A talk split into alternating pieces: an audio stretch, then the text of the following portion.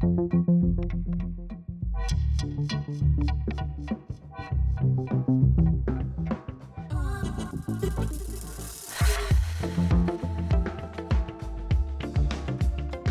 I'm Gio, And I'm Renee. and this is Listen to Me podcast, where you get all the greatest and unqualified advice from qualified creatives. Basically, we go through it so you can turn your teenage dreams into a fantasy fueled literary escapade. Da da da da da da. Yeah, and I did it without hitting my desk. How about that? oh my god, the amount of times in the last Ah. few in last week's episode, going into a commercial break, you're like, I have to stop hitting my mic. And then we And I come back Immediately hit it. And then we like say hello to the guest, and it's immediately like, fuck, I hit the mic. I'm telling you, I have to get used to this new setup. It's so weird having it in my office because when I was recording in Clay's office, I was very cognizant that, well, his computer kit too is a lot more expensive than mine. So Mhm. every time I'm in there, I feel like an eight year old in a china shop. Mm-hmm. You know what I mean? yeah. Like, keeping my hands and arms inside a two foot radius so that I don't accidentally knock over anything, even though I'm not really bringing any liquids in there. But in my office, I'm just all flaily shillelagh. So I have to get used to oh my having god. the mic set up. That's a drag name right there. Oh, flaily yeah. shillelagh. that reminds me of the time I was talking about how I was upset about something, and instead of just saying it like a normal human being, I said I was upsetty spaghetti about it. And my friend Amanda was like, You were what? And I was like, You can use that one free of charge. You're welcome. For some reason, it makes me think of Angela Anaconda. Oh my god. Do you remember that cartoon? Yeah, with Pepperoni, the dead dog. No, I didn't remember there was a dead dog. I like fully remember Angela Anaconda, but I don't think I ever watched it. I remember the promos. Her like arch nemesis was this like blonde girl, and Yeah, she had yeah. a dog named Pepperoni. It, it had tire marks across it with X's for eyes, and she dragged it around, and it was like a dead dog. She was like, "Come on, Pepperoni." for children. it was so good. I like it though because I can tie that back into our theme for today. So today's guest is Liselle Sambury. I started following her on Instagram. I don't remember when. I think it might have been a couple of years ago when I first joined Instagram and tried to set up my author profile, so to speak, on there. hmm and we might have just I, I might have come across her profile in a follow loop which if you don't know what a follow loop is i will quickly explain it it's these things on instagram where you're like oh follow for follow and everybody follows each other because we have a like-minded community and and, and you want to follow authors and in my case it was authors and other writers especially YA writers and stuff like that. So the intention behind these follow loops are really great, but what I found is that there's a lot of really aggressive policing and people are watching their follows Oh, like, like a if hawk. If you get if you unfollow them because you're like, I don't want to see nudes anymore. Or whatever. Like I ended up following a bunch of people who wrote, for example, memoir stuff, which I'm not really interested in, or a lot of people who were loudly advocating for the military, which I'm also not really interested in, regardless of what kind of stuff they're writing.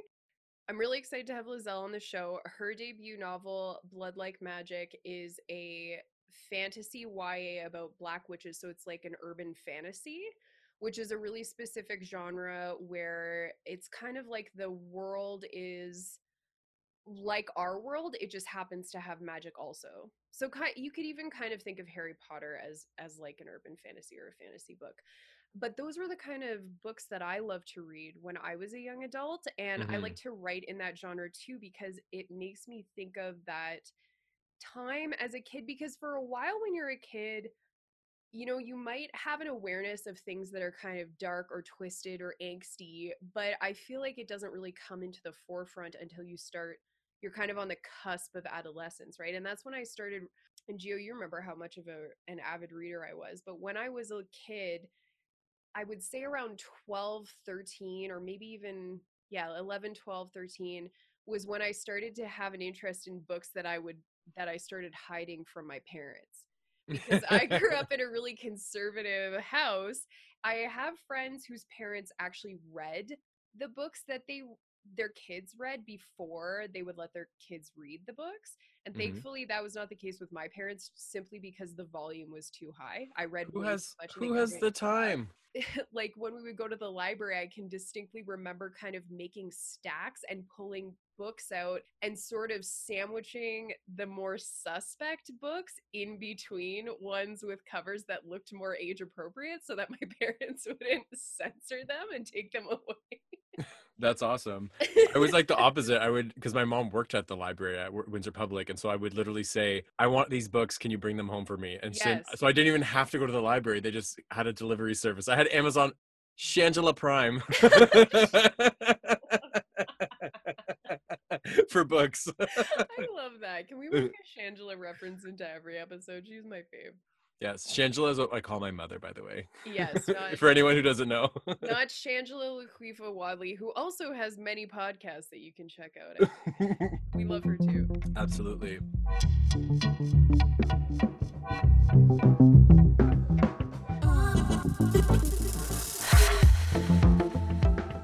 There we go. Hello. How are you? Good. How are you? Hey. Good. Hi. Nice to meet you. Gio, your grass background is my favorite thing in the world. Listen, I was just really feeling it today. I wanted to be in the field. it's the weather really was shit. Fielding it today, really. exactly. Yay! I'm so excited that you're here. Thank you so much for agreeing to do this, Yeah, for sure. being on our little show, and talking to us about your book, which I'm so excited to get into. Liselle, do you want to tell people a little bit about what you write, just to introduce yourself to them? I'm a young adult author. I write all sorts of YA things at this point, but mostly fantasy, horror, and sci fi. Those are kind of like the realms I'm playing in primarily.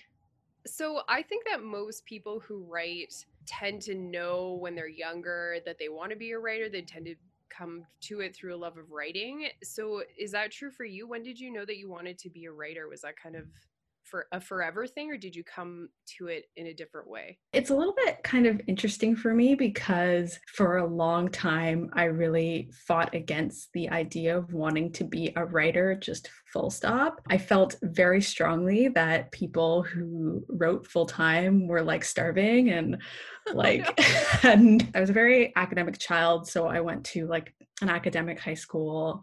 Um, I did international baccalaureate and it was like very intensive. And so I was very regimented and I felt very strongly that I needed to get a quote unquote adult job that could pay me real money. And I couldn't be a writer in that sense, but I did have a desire to like get published and have a book out. I just kind of always went through this understanding that it was going to be an on the side sort of thing, not a thing that I would aspire to do full time because that was impossible and not a thing that you could do. Um, it's really only since I've been in adulthood now and like in COVID where I lost my job. And so then I was thrust accidentally into full time writing where I was like, oh, I kind of like this.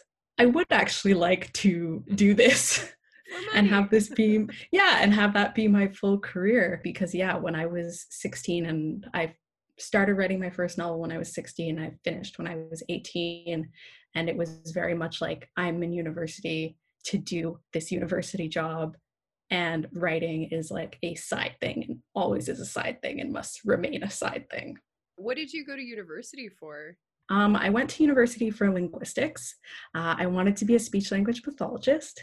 I realized too late that you need very high grades to get into a master's program for speech language pathology. In first year, you know, people are like, take whatever you want, take whatever classes, just have fun. It's like university. but also you're paying for it. It's fun. Yeah. It's twelve Yeah. thousand dollars of fun.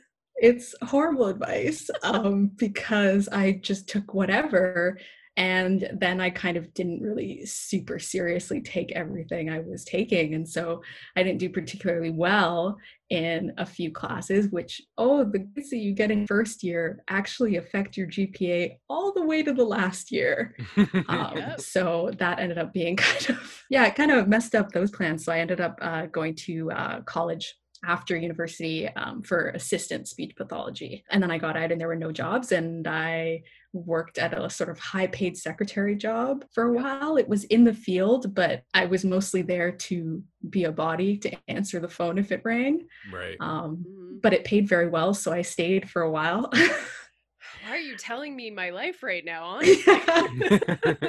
That's the thing, right? And it was, you know, I was fresh out of college at that point and like all of my friends ended up doing a fifth year like that's just the thing. You end up having to do five years at some point. And they were all struggling to find jobs and i had a job and i was making a large chunk of money and i was shopping all the time. I was at eaton center all the time.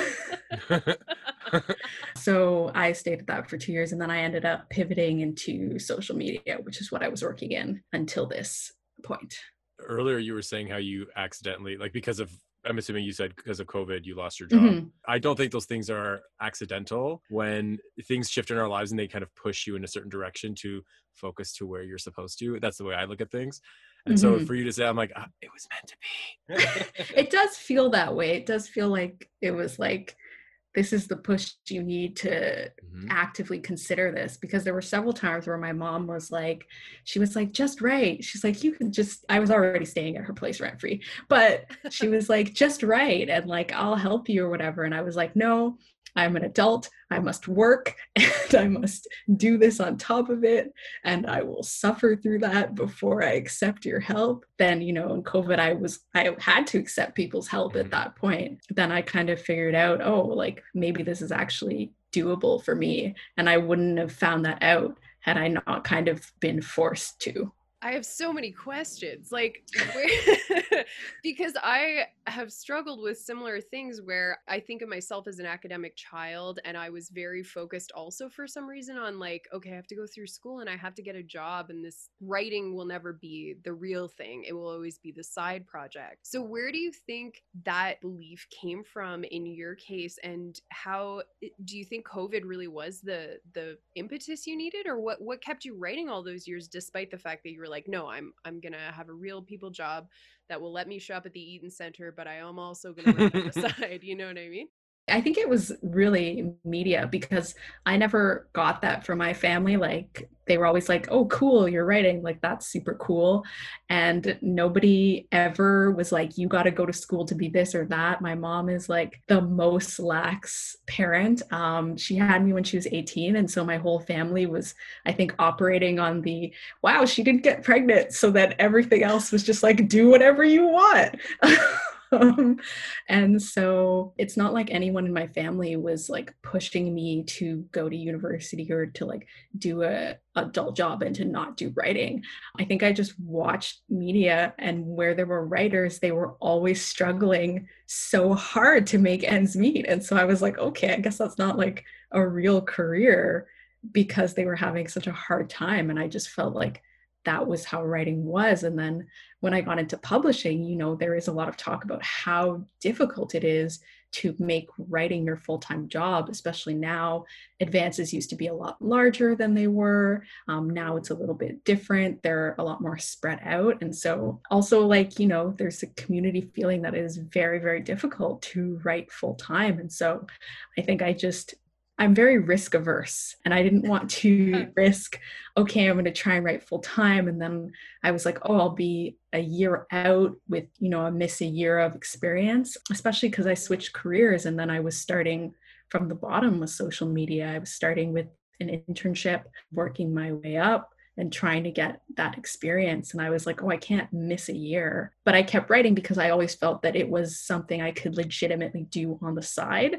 Mm-hmm. I was like, okay, I can write while I work. And that was always something I could do, except in university. That was the only time I couldn't write. And I just stopped writing then. And so it felt like it was feasible to do it on the side. And then everybody else seemed to be doing it on the side. So then I was like, okay, that's just kind of how it is. And so I was able to continue going. And of course, I wanted to see my work published, and that really propelled me forward what were you writing when you were writing on this side did you write were you writing commercially were you writing long fiction short fiction like wh- how did you start I was writing long fiction when I was when I restarted writing after university. And university was a little bit strange because I joined like um, some academic writing courses, and that was very about like writing adult short literary fiction. And then you write a bunch of stories, and then you get them published in magazines, and then you send off you know once they're published in magazines and you have enough credits then an agent will like dine to pay attention to you and that's how you get into publishing. And then when i was out of university i started following people on twitter and i was like oh you can just write the book and send it to them? You don't have to do the whole magazine thing the things you learn on the internet. Oh my god. and I was like, okay, that's so much better because I'm not getting into magazines with my short fiction and that's not even what I wanted to do. I wanted to write young adult genre fiction like fantasy and sci-fi.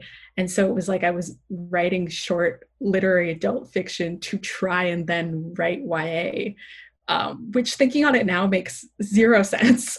but, oh, stop. I'm gonna uh, die. You're describing like my whole trajectory.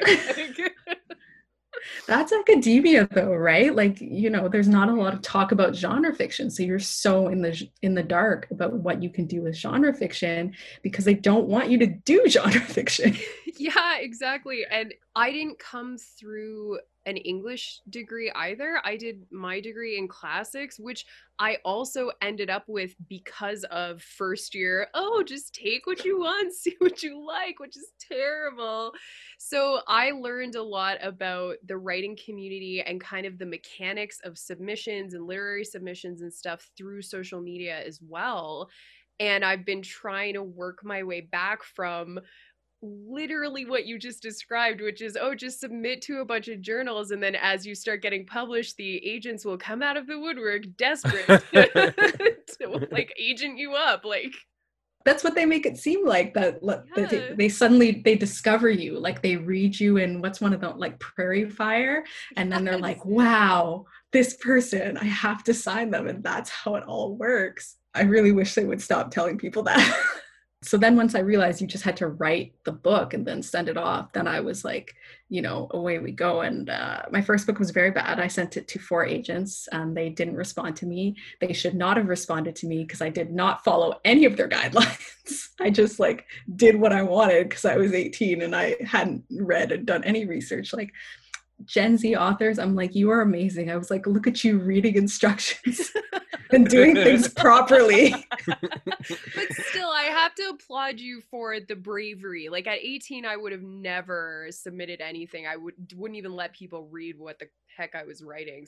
Yeah, that was helpful. That was uh because my high school had a writing club, and so I had been in that for three years, and I think that really helped pump me up with confidence. So I was like, okay, I do that. And then after that short lived experience, I was like, I'm not going to write during university. And then I did it. But once I was, you know, 22 and I had properly done my research, then I could actually get into the actual work of querying. Um, and so that worked out much better for me.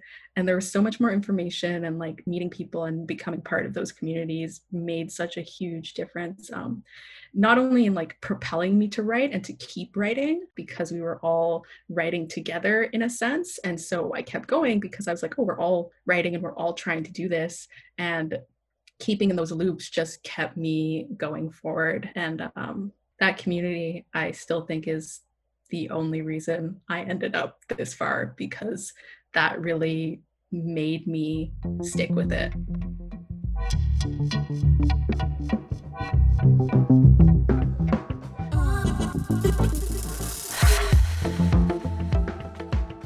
I was doing some perusing of the internets today and I came across your YouTube channel, which by the way, the fact that you put so much information out there and you seem very invested in your career, not just in writing, but also the fact that you're creating content online. Renee has brought this term up a few times over the last six months that we've been doing this podcast, the term authortube. For me, as somebody who's not necessarily in that world, can you tell me and our listeners a little bit about what authortube is and how you got involved in it? Yeah, absolutely. So AuthorTube is like the writing section of YouTube. So I think a lot of people are familiar with BookTube, which is like where they talk about books and review books and do hauls and that sort of thing.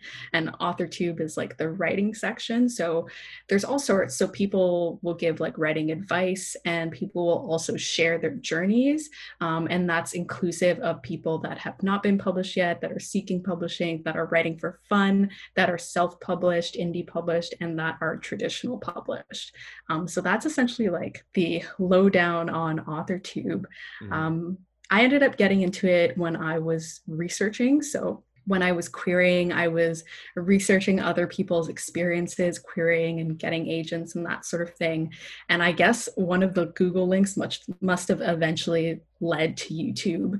Um, and I remember watching like Alexa Donne and watching her videos where she had talked about like how she got her agent and things about querying. And then I just fell into a video hole. And then suddenly I was watching all these videos from people about their experiences. And um, back when I was like watching AuthorTube, it was very advice heavy. Like it was mm-hmm. mostly people giving advice.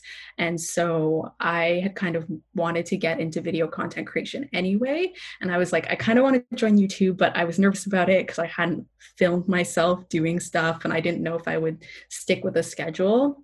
And at the time, IGTV had just kind of launched, which was like the Instagram long form content. And it was very new. And since I was working in social media, I was like, you know what? I'll try this out. And it'll be a good way for me to test myself for doing videos, test if I can be comfortable in front of the camera, yeah. and also test if like I could keep up with it. Like if I can post a video a week and like go through that editing process and do all of that and stick with it. I think because I worked in social media, I was very hardcore about it. And I was like, you got to be consistent when you do these things. You can't Absolutely. hop on and drop off. And so I was like, I need to prove to myself that I can be consistent, at least on this smaller, quote unquote, smaller video platform, at the very least on Instagram.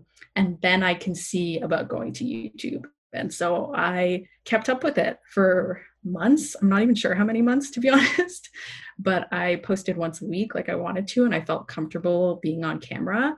And um, I had got my book deal shortly before that, uh, but it was secret, so nobody knew. But I was like, okay, I at least felt like going on YouTube, if I was going to like share advice and my experience with people, that I would be coming from it with some credentials, so that you know I wouldn't. I was like very worried about people coming up and being like, "You don't know what you're talking about," oh, and yeah. like this entire podcast. yeah, literally. Oh yeah, that was like weirdly like a big fear for me. I thought people were going to do that. And so I was like, okay, I'll start when I know I have a book deal so that I know I'll pop up and I'll be like, haha, I have a book deal. Didn't you know? that I would do it like that, um, which is how like Alexa Donne talked about how she had essentially done the same thing. And I was like, I'm to follow the Alexa Donne formula. And so that's basically what I ended up doing. So after I'd done the IGTV for a few months, I bought a camera, I got all my stuff set up, and then I mm-hmm. just started going with that. Um, and then just kind of went into it and kind of became part of that community, which is really what I had wanted. I wanted to interact with other people that were doing it and like form connections and that sort of thing. The same on Twitter or like Instagram. I wanted to have another community there, but like with people that were doing videos, which was kind of one of those like career crossover things because for my social media career I'd really wanted to get into video content and this was a thing that like let me talk about being an author and like my experiences and help people the way that so many people had helped me but also like get to like fiddle with video content creation and stick my foot in there. So have you found that by making videos has it had any impact on how you write or what you write or your involvement in the community in general I pretty much write the same. I think I've always been weirdly regimented, probably because I'm A type. and so I was always going to write the way that I write. I think it's just now I am documenting it in a way that I wasn't previously documenting it. And so now, like, someone else is along with the ride. And then, you know, during periods where I know I'm not really writing or I'm taking a break, then I'll film sort of advice things and like think up on that, on like things that I can help give advice on. Because at that point, I'm not writing. So there's no point in me like making a vlog about how I'm intentionally not writing at least to me. I know some people yeah. do but it seems weird to me. And i'm like if i'm taking a rest let me rest. I yeah, want to be filming myself resting. Also i want to confirm that when you say type a you mean aspirational because i've seen your word logs and i consider them to be aspirational. I mostly mean uh very uptight in my focus, but that works too. It's it's goals. It's goals. I was just going to ask you about your communities on AuthorTube and sort of Instagram and Twitter because I am not on AuthorTube even though I've watched AuthorTube videos which I think are super helpful and there's a huge wealth of knowledge there. But in terms of community support, have you found one social media platform to be just more engaging or better over another, or do you have a preference? It's kind of interesting because I feel like when I had started out, like back in the day, Twitter was the spot, and like that's where I formed most of my communities. And then facebook had groups and that sort of thing and that was another community. But i find that it shifts. Like i feel like because a lot of people left twitter because it was toxic for them and then they shifted to instagram. And i find that now i talk with more people on instagram on a regular basis than i do on any of the other platforms um, like i have like group chats that are on twitter but they're not as frequent as something like Instagram. I think because people are used to like responding to like stories and posts and that sort of thing. And then once you respond to a story and you're in someone's DMs, you end up chatting back and forth. I think that's how we ended up chatting yeah. also. I was trying to uh, remember at the top of the episode how I met you, like with air quotations. And I was yeah. like, pretty sure it's Instagram and it might have been like an author's follow loop or something like that. But as soon as I started following you and you're posting more and more about anime and I was watching you write and how much you posted about food and your dog, I was like, I love her. This is awesome. yes, and I remember being very distinctly obsessed with your dogs, which I still am. That has never gone away. I will bring them in to say hi when we're done recording the interview because they are just way too annoying when they're in my office and I'm trying to do anything. Yay! That's really interesting about the uh, social media communities, I think, because I also got involved in the Twitter community for doing writing sprints on the author community, but there's a lot of stuff on Twitter, and I feel like it's harder to curate your feed in some way. And I can see why people find it toxic. I think things move really fast on Twitter as well. They absolutely do. And then, like, the whole thing of, you know, when you're trying to grow your Twitter is you end up following more people because when you follow more people, then you get people, more people that follow you. And then you end up having like quite a large feed. And at that point, you're seeing so many things all the time. And so, really, when I go on Twitter, like I do some scrolling, but mostly I'm going to like DM group chats and that sort of thing and mm-hmm. popping out. I don't actually tweet that much, though. I'm weird with tweeting because sometimes I feel like I have to be funny and then I'll like post a tweet. And if nobody likes it in a minute, I delete it right away. oh my God. I love that so much because I vacillate between wanting to be funny on Twitter and then also being like, it's my Twitter. I can post whatever I want. So the other day I got really upset at a Gilmore Girls episode I was watching and I posted in all caps about it and nobody liked it. And I was like, well, fine, whatever. That's how it is sometimes. When I'm like screaming about stuff I'm excited about, then I'm okay. Like the Chaos Walking trailer dropped, and I was like losing my mind in several tweets, and nobody cared. And I was like, that's okay. it doesn't matter because I love it. Yeah.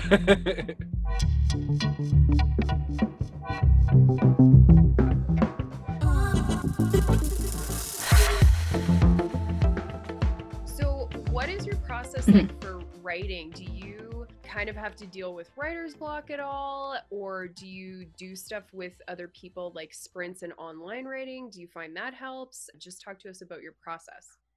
My writing process will always start with an idea. So, usually have an idea that's kind of been bugging me because I'll go with the most persistent idea because that's really what's going to carry me all the way through a novel, which is sometimes why I will just drop projects and I'll pick up new projects because I have tons of ideas and I need to keep with what can keep me the most passionate through the book because if I am already like halfway passion wise in the first draft, I'm never going to get through the publishing process because I'm going to have to read the book like 20 times. So if I can't at least be super excited when I'm done, even if I think the first draft is trash, then I can't make it forward with it because I'll just have to read it so many times and I really need to love it to read it that much. And so I'll start with that idea and I will essentially plot it out as much as I can do plotting, which has transformed over time. Um, I used to do way less plotting when I first started writing. Now I do the most plotting ever because I hate revising so much. And I realized that when you plan really well, you don't have to revise as much. I'm so. surprised that you weren't a natural plotter because you were just talking about how you were type A and everything's really structured. And to me, that would be like, it would lend itself to being like, yeah, I'm going to have all my beats mapped out before I start. No, I was a much messier teenager. And so even though I was like a very academically focused teenager, like I went about all of my stuff in like the messiest possible way. And so I fully pantsed the novel that I wrote.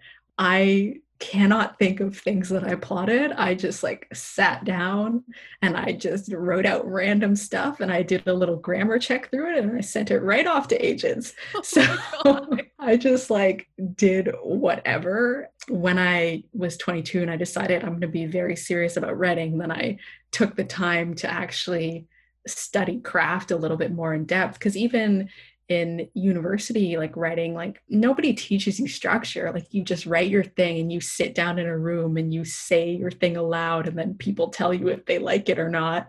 And that's kind of the end of it. My professor thankfully did go over some dialogue formatting with me because mine was so bad but otherwise it wasn't a lot going on. So um, I really had to learn to do all that plotting stuff. And like each time I've written a book, I've done more and more plotting. So for a long time, I didn't plot any of my world building. Um, I certainly didn't plot any of my like romantic relationships. And now the book I'm working on now, I'm plotting all of that because I'm like, I must have this all down so I know what I'm doing so that I can put this out in a way that doesn't require that I rewrite my novel several times because that's a lot of work. So I basically like I do that. I do all the plotting and then I set myself a deadline.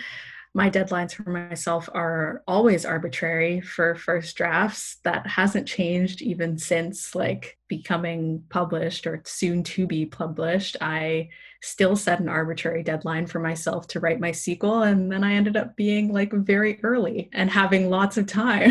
Yes i saw that. Again aspirational. That was me. I was panicking because everybody panics about writing their sequel and so i was like oh i've got to like work on mine right away. And so i wrote it in like a couple months and then edited it after like another couple months.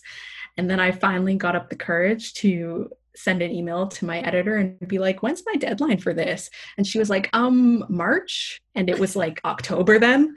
So oh you're like, surprise. Yeah, exactly. Though I didn't send it to her. I've sent it to betas and stuff. And I was like, hey, I guess I'll just like edit it to death before I give it to you. no, no, you just have time to finesse it. It's going to be as good as it can be when it goes yeah, it'll be very, very polished, which I like because that I can, you know, I don't have to feel imposter syndrome. I feel like if I sent it first draft style, I would just be racked with imposter syndrome, thinking she would despise it because it's the roughest draft. I don't even show my agent first drafts. So that's kind of like the process. And then when I finish my drafting, you know, along my arbitrary deadline that matters to no one but me, I will edit it a second time by myself because I don't want anyone to see my first drafts. And then I'll send it to CPs or beta readers, and then they'll read it.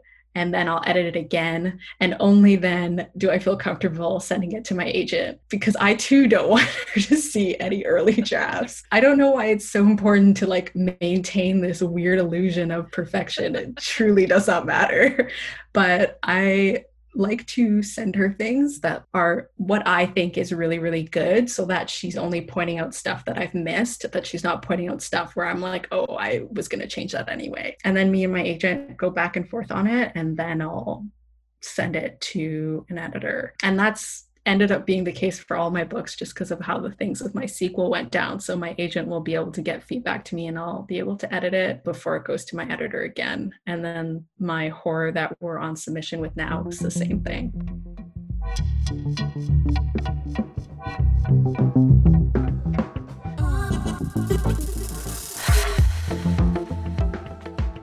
One of the things I wanted to ask you was when it comes to like creativity and everybody has their way of going about it like where they turn to what things that they need to when they pause from their work where they're like okay i need a break. I need to go back to this or whatever.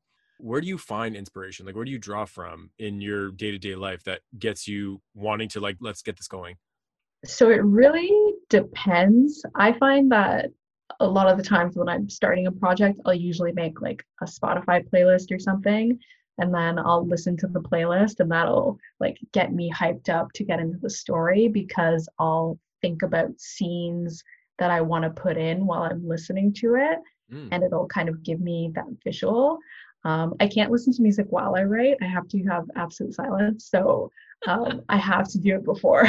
People that can listen to music and write at the same time, I don't know how because I would get way too distracted by other things that are happening. And that's why I do writing sprints and that sort of thing now because I focus in really, really hard in like complete silence for 20 minutes and then I can do whatever. But yeah, listening to those playlists really helps me kind of get in the mood. But like general inspiration can come for me, honestly, from anything. And like once I get a story spark that I catch onto, then I just tend to really stick to it and I'll make all sorts of notes on it and I'll get very obsessed with it. But it can come from anything. Sometimes I've honestly been sitting and doing what seems to me absolutely nothing and I'll get a full idea and I write it mm-hmm. down. While I'm writing it down, I just like end up writing out a bunch of details. Oftentimes, though, it's from like TVs or shows or things like that, like watching The Haunting of Hill House, which I absolutely love I've gotten like so many horror ideas while I've sat there and watched it. I've been like, oh, I sh- should do this, or I should do that. And then I'll just sit down and I'll write out the idea. And then as I'm going about my day, lots of different ideas will pop in. I feel like this is part of like the inner monologue thing that has popped up where people talk about like how some people have an inner monologue going on in their head and some people don't. And it took me a long time to realize that not everybody was making up stories in their head constantly. I remember my boyfriend when I realized that that probably wasn't something everyone was doing. I was like, so what do you think about if like you're bored and you're sitting somewhere? And he was like, nothing. My mind was blown. I was like, I have to keep a constant running story or I will get bored of living with myself. And I've been doing that since I was a kid. Like I used to have like characters. One was called Lily for sure, and I hadn't even read Harry Potter by then, so I'm like shocked that that came into my head. But I've been doing that since I was like a little kid, thinking up stories and just running them on loops to entertain myself. And so I think because I've always done that, it's been pretty like quick for me to think up ideas because I had to think of ideas quickly to entertain myself. And if I didn't have a story to go on in my head, I would be very upset. And I still do that, but it's still very necessary to me. I think that's such a common theme. We just had the interview isn't out yet, but we just had Davis GC, who is in the book club that I participate in. And he talked mm-hmm. about that too. He said that when he was a little kid, he was constantly playing games with his friends that had to do with all these imaginary scenarios that they would develop together and then they would act them out. And mm-hmm. when I was a kid, that was what I did too. I would always daydream dialogue and I would write stuff down or I would have an idea of like a magical power or something and be interested in how that works. Do you find that with your ideas, are they more focused on people like character and conflict and dialogue or like are you interested in exploring like the mechanics of a magical power like a wormhole or like some supernatural event? My ideas are always concepts they'll start off with and so, like for Blood Like Magic, the concept was I wanted to do something about a family of Black witches living in a future Toronto. But because of how I've studied craft now, I always push it character first. So I have to focus on who the character is in that world to start plotting because I'm plotting it around their character. And so it's kind of interesting because I'll start off with concepts and then I'll think, okay, what is the character at the center of this concept? And why are they needed specifically for this story? And like, what are they grappling with that will propel the story forward? Because ever since I read Story Genius, um, yes, that really, yes, yes, it's on my shelf behind me. oh, it's so good. But it just flipped the switch of like building with your character first and building your plot around your character, and not the other way around. Yes. And it made writing so much easier. So I still start off with a plot concept, but then I'm like, who is the character at the forefront of this, and like, why is this their story? And so yeah. blood like magic that's the witch who fails to do the thing that all witches are supposed to do and is now kind of fighting to succeed at that after she's already failed once and so it's like black witches in toronto but the plot is around her and that struggle yeah i think that's so excellent. And it's also a concept that I came across in Tim Clare's Death by a Thousand Cuts. And he's an author in the UK. And he has a writing exercise that he suggests for for authors who are struggling to kind of build their story, which is like if you have a person who has a weakness or you have a world that hinges or like an event that hinges on something specific like let's say it's very hot or something like that then if you take a character who would be the least well suited to that context because you're trying to make it difficult for them then the story becomes like how do they struggle toward success in that context right? Mm-hmm, absolutely absolutely yes. and that's what makes it interesting right and i think that's kind of you kind of make them an outcast in their own world and they have to you know either figure out how they're going to belong to it or figure out how they want to change it or if they don't want to belong to it at all Yes, yeah, exactly. Oh, I love that so much, man. I was already stoked to read Blood Like Magic, but now I'm even more stoked. Honestly, this interview is going to end up being three hours long, so I'm going to try to, get through a few more questions. I want to ask you do you have any favorite YA tropes? We just read a book club book. Um, I was just telling Gio we read Labyrinth Lost by Zoraida Cordova, I believe, mm-hmm. uh, for my book club. So we were discussing the tropes in that book because it's a it's a fairly um, I think it was published like in 2012 or 2013. So there are a lot of tropes that show up and maybe not the most popular ones now. So do you do any come to mind when you think of YA tropes and do you have any favorites? Interestingly enough, I used Labyrinth Lost as a comp for Blood Like Magic. Yes. tropes. I always love enemies to lovers. I've been an enemies to lovers stan forever. I did a sort of version of it in blood like magic. I think the thing about enemies to lovers is that sometimes it can be a little bit more nuanced. Like it's not necessarily like full on enemies. I think sometimes it's just bad first impressions. Yeah. And that's kind of how it is in Blood Like Magic. It's a bad first impression that carries on for a while because my love interest is grumpy and that continues on. He's just like, he's a grumpy person. it's a bad first impression with a redemption arc.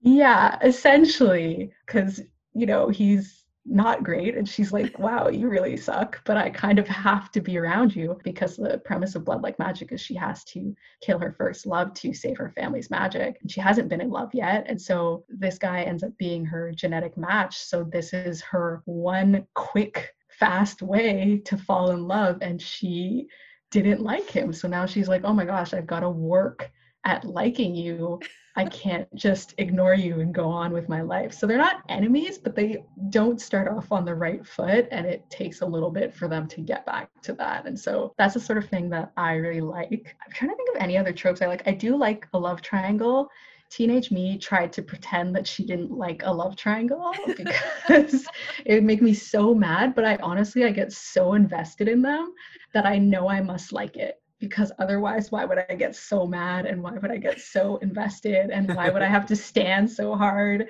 if i didn't like it? So clearly i like it. And i read Legendborn which i adore to pieces by tracy deonn and that also has a love triangle and i'm so obsessed with it. So and then what i don't like um, and i feel like this is directly related is i don't like friends to lovers if they were childhood friends if they become friends out of nothing or out of enemies and then become lovers, I'm very happy with that.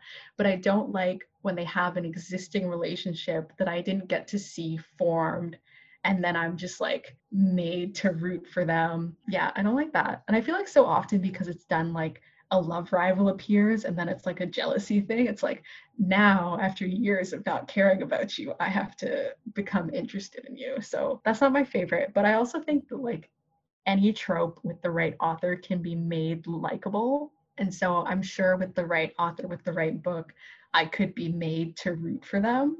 But so far, I've only been made to root against them. So.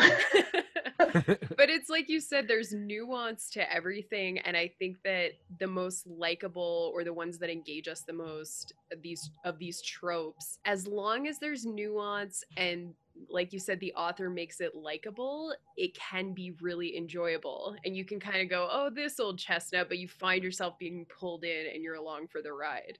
Exactly. And that's the thing about tropes, right? Is like people can twist them and reinvent them and like use them in different ways. And that's what makes it exciting. I also love a slow burn. I also really appreciate no romance. I think that also has its place and like is really great because sometimes I'm just like, sometimes a romance just doesn't fit. And I like when an author knows it doesn't fit or it just isn't needed and they just go ahead with the book.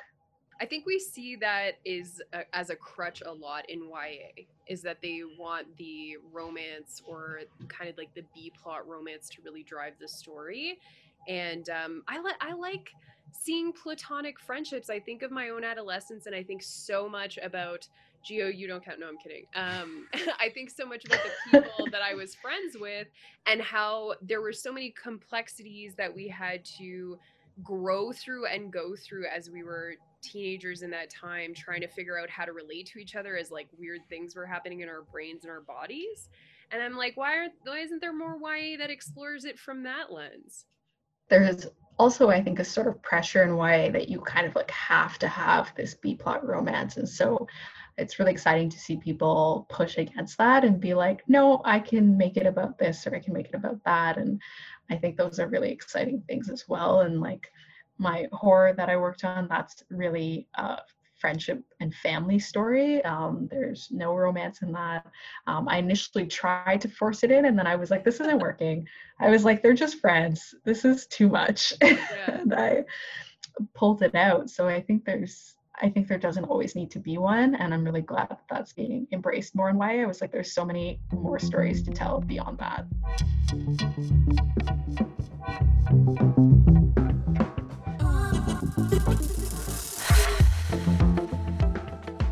You describe your writing as messy black girls in fantasy situations. Can you tell us a little bit about what that means for your debut novel, Blood Like Magic? I like to make a very messy main character um, because it's entertaining for me, and also because I think that like being a teen can be really messy, even when you are the sort of teenager that thinks you have stuff together. Like when I was a teenager. yeah. I think that's everyone in this uh, chat. yeah, absolutely. Because even like, you know, when I thought I was a very serious academic teenager and I think back at it and I was like, oh my gosh, you did so many chaotic things. Worst part about it is that they were so tame, they just didn't make any sense. And yeah, so that's the kind of character I like to do because I'm very regimented now as an adult. So I find that to be really entertaining for me. And I also think it's kind of nice because it starts out with a character that's like, it's really okay that she's messy. It's just she has to kind of find a way to be messy that doesn't make her miserable also. Um, and that really lets her go after the things that she wants in the world which i really like doing with characters. So in blood like magic every witch has to do a calling as part of their coming of age ceremony to become a witch. So the calling is an ancestor calls on you and they give you a task which is typically a decision um, between two choices. And if you choose right, then they approve you and you get to become a witch and you have magic and everything is wonderful.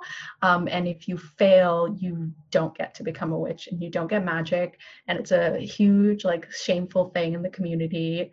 Um, people often kind of get cut out of their families when they fail, um, or they're just kind of shamed into leaving themselves. And so it's a big deal to fail. They're also cut off from their ancestors. So they can see their ancestors when they have the potential to be a witch. And once they lose that potential, they're cut off from them as well. So it's like a double family cutoff. And so Voya is extremely scared to fail because she knows she's not good at decisions.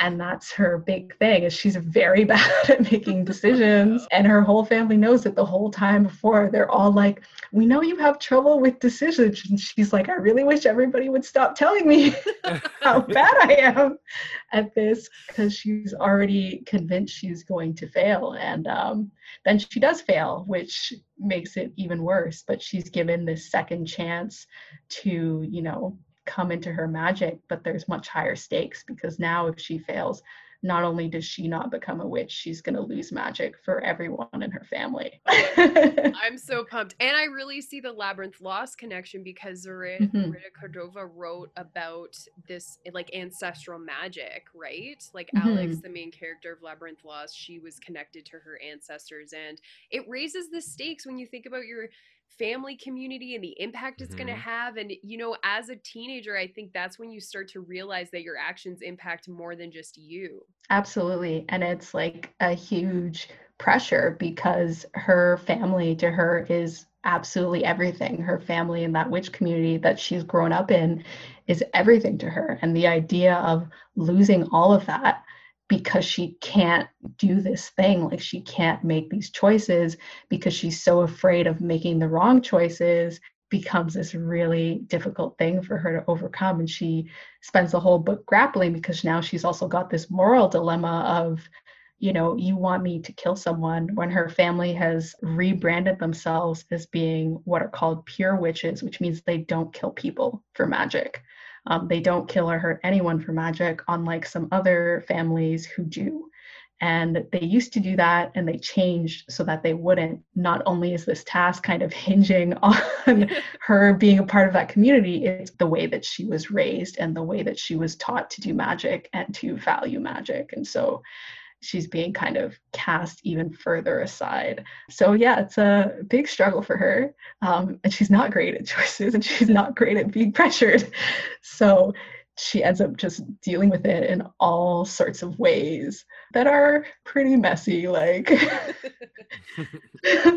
her cousin has a fashion show coming up and she's like, I'll help you. And her cousin's like, Shouldn't you be doing other things? and she's like, No, no, no, I, I need to help you with this. It's very important that I spend time helping you. Did you plot Blood Like Magic to the gills? Or was it one that you kind of loosely structured because you knew how it was going to go? It was not plotted to the gills. It was I was I was a better plotter than I was for my first book or my second book, but I was still not super great. So I didn't plot any of my world building. I did that all on the fly. Ooh. I didn't know what subplots were, so I didn't have any subplots besides the romantic subplot. Um, and I ended up rewriting half of it twice once with like in a contest in RevPit with my editor there, and then once with my agent once she was like, I noticed you don't have any subplots. And internally I was like, I don't know what those are. And externally I was like, oh yeah, I could totally add those in sure. oh but I had no idea what they were. But that changed a lot. So I ended up doing like a lot, a lot, a lot of editing to fix things up. Yeah, because when you figure out like when you've already written it and then you figure out what's wrong with it and you have to go back and fix it it's so much harder as you said before than just plotting it out and being like okay here are the beats i need to hit and then kind mm-hmm. of putting everything in between into it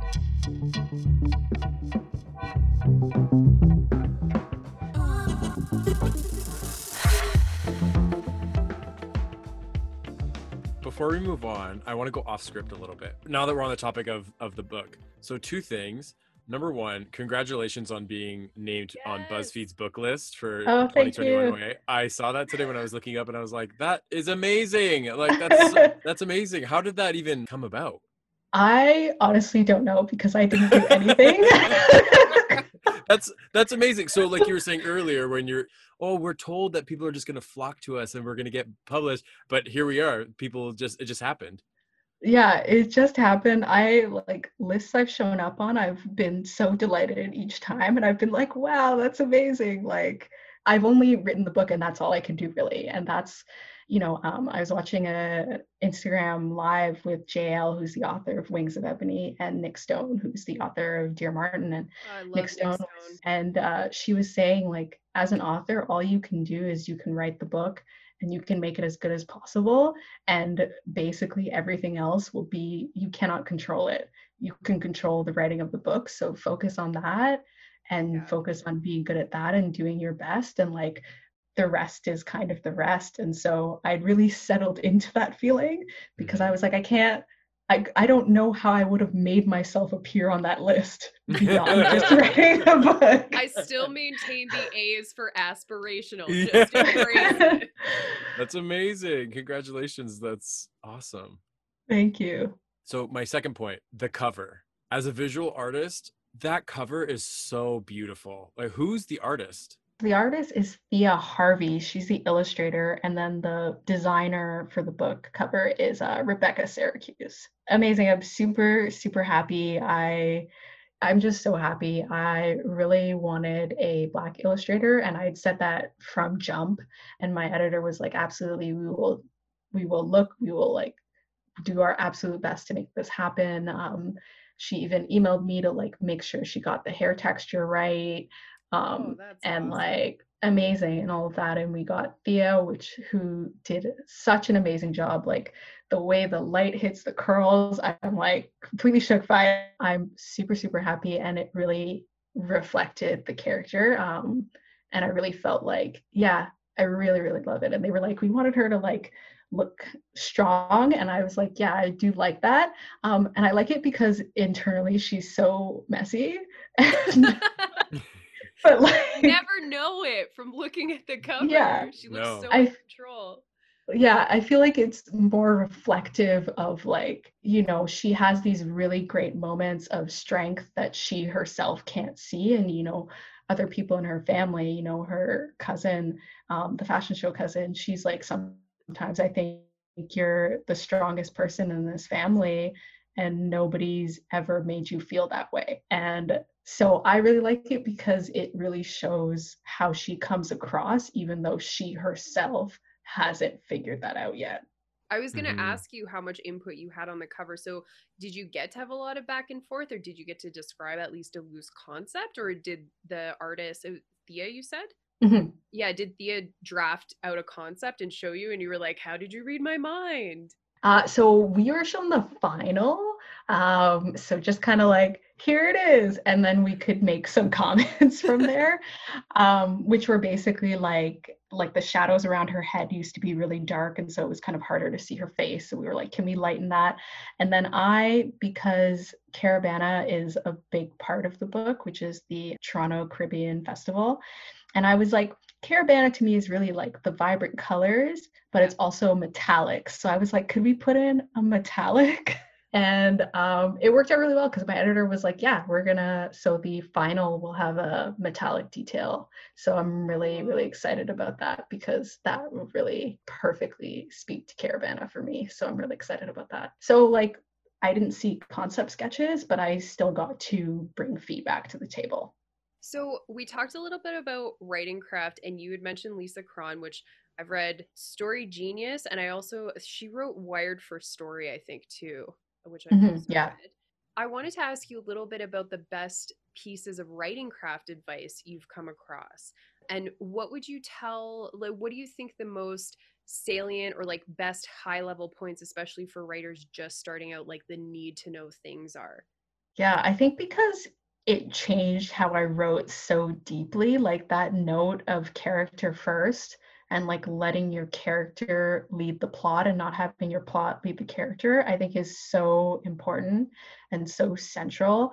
I think you can tell in a book when a character is doing something because they need to for plot reasons versus because that's actually what the character would do and when you lead with your character first your whole plot is flowing from them and what they would and would not do and also what they need to develop their character so then every scene becomes integral. It's not just like random scenes. It's scenes that are designed specifically to help your character with their growth dependent on their arc. So like growth if they have a positive arc. And also i find it makes scenes easier to come up with because when I'm thinking of what to put in a subplot, I'm thinking specifically of what is going to help my character grow. Um, and so it's interesting. I talked about that fashion show, and that ended up being a subplot. And on surface, it's kind of like, okay, like I guess a fashion show, but part of it is her like avoiding her responsibilities, but also part of it is like she's helping this family member that then, you know, kind of turns out to maybe not necessarily believe in her the same way that she's believed in them. So she's gone through this whole process of like helping them and doing all of this stuff. And then it's kind of like, well, does that person believe in what I'm doing and what I'm trying to strive for? And her kind of questioning that of her whole family now. So it was a fashion show, and like that was fun, and I love the fashion show. that's why I put it in. But it does develop her character because now she has to question. You know, originally she thought her family was hundred percent like believing of her and believing that she could do this, and that was kind of propelling her through her growth. That because her family was behind her, and that calls into question if they are which then makes it more difficult for her to believe in herself when she didn't already. And so I think those sorts of plot points, when you think of them as in helping with the character growth, it just makes it easier to write because you know what all those scenes are supposed to be functioning to doing. They're either helping character growth or they're hindering it. Yeah, you're not just throwing your character into a random situation being like, oh, wouldn't it be interesting if there was like a circus and then they went to the circus. yeah. And if you want to do the circus, cool, but like think of a reason why that's relevant to your character. Why, why is it emotionally resonant that they see the elephant and the elephant is sad or something? Like, yeah, there needs yeah. context. Yeah. Versus like throwing in a circus and they go and do it and that's the end of it. And you're like, what was the point of that? Yes. One thing that we like to ask all of our guests is if you could look back at the entirety of your career up to now and you had to apply a theme to it, what would it be? Persistence is key, honestly. Like, right. Because even when I stopped writing, I hopped back on it later and like especially for traditional publishing like that industry there can be a lot of rejection in it and you kind of have to keep going. You have to keep writing books and even after you've become published you know if you want to keep selling books you have to keep writing books and sometimes you'll already have a book deal and you'll put a book on submission and it may or may not sell. And if it doesn't sell you've got to pick up and write another book and move on and move on. And so that's kind of how I've always been. I've always moved to the next project to the next project to the next project because I'm constantly trying to keep something going mm-hmm. so that I can keep this career going so that I can keep my dream going because I that's the thing I can control. Like I had said before, like the writing is the one thing that I have the most control over. And so keeping going with that is what kind of ends up being the most important to like all the things I've been able to accomplish writing wise. Like to me, having a new project makes me feel a lot better. I'm not resting everything so heavily yes. on the project that came before. I'm not like making that my all my eggs in my basket and you know if something doesn't go well i have nothing left Um, so I think it can also kind of give you more hope and something else to look at because sometimes, you know, you're reading a book for the 20th time and you're kind of tired of it and you're like, maybe this is secretly trash. and having something new that's like shiny and you can love and you're like, oh well you're wonderful and i know you're wonderful because i just started writing you. You pure innocent thing. You're blameless. Yes. Done nothing to wound me yet. Absolutely and it makes you feel better. So uh, i think that write the next project advice is really solid advice like and if you can um, you know sometimes you're not in the headspace for that in which case you know those are times where i do all my story writing in my head honestly, Liselle, this was such a delight. I just want to thank you so much for spending yes, some you. time with us today. And uh, our last question is just where can people pre order Blood Like Magic and where can they find you on the internet? Yes, thank you so much for having me. This is awesome. I am at Liselle Sambury everywhere because when my ancestors got land in Trinidad, uh, they changed our last name to sound more British. And so all the Samburys are related, and I'm the only one named Liselle. So I get all of my tags all the time. so yeah, lisellesambury.ca. Um, and then if you want to pre-order, I have a bit.ly so bit.ly slash blood like magic for pre-ordering and all the book information. And I'm on Instagram, Twitter, and YouTube. Thank you so much again. Yeah, thank you. I can't tell you. I was looking forward to this from the moment I booked it. And you don't even know, it took me months to build up the courage to be like, oh, do you think she would want to be on the podcast? So thank you so much. Oh, no. Yeah, for sure. Anytime. I'm really happy to be on it, and I'm happy to be on a Canadian podcast. Um, do so so many American things, and I'm like, I want to do Canadian things. That's where the money is. So keep doing the American yeah. Good night. Thanks, Liselle. Bye.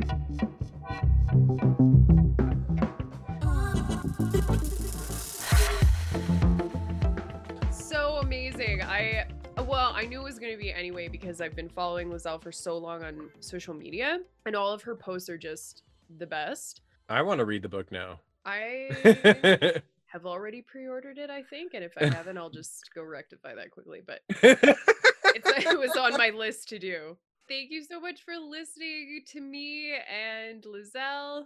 And to me. And if you have any burning questions or any ideas for a listen to me themed YA novel cover, please email us at listen to me podcast at gmail.com or you can DM us on social media. If you have an idea for a listen to me themed YA novel, I will write it and then Gio can design the cover.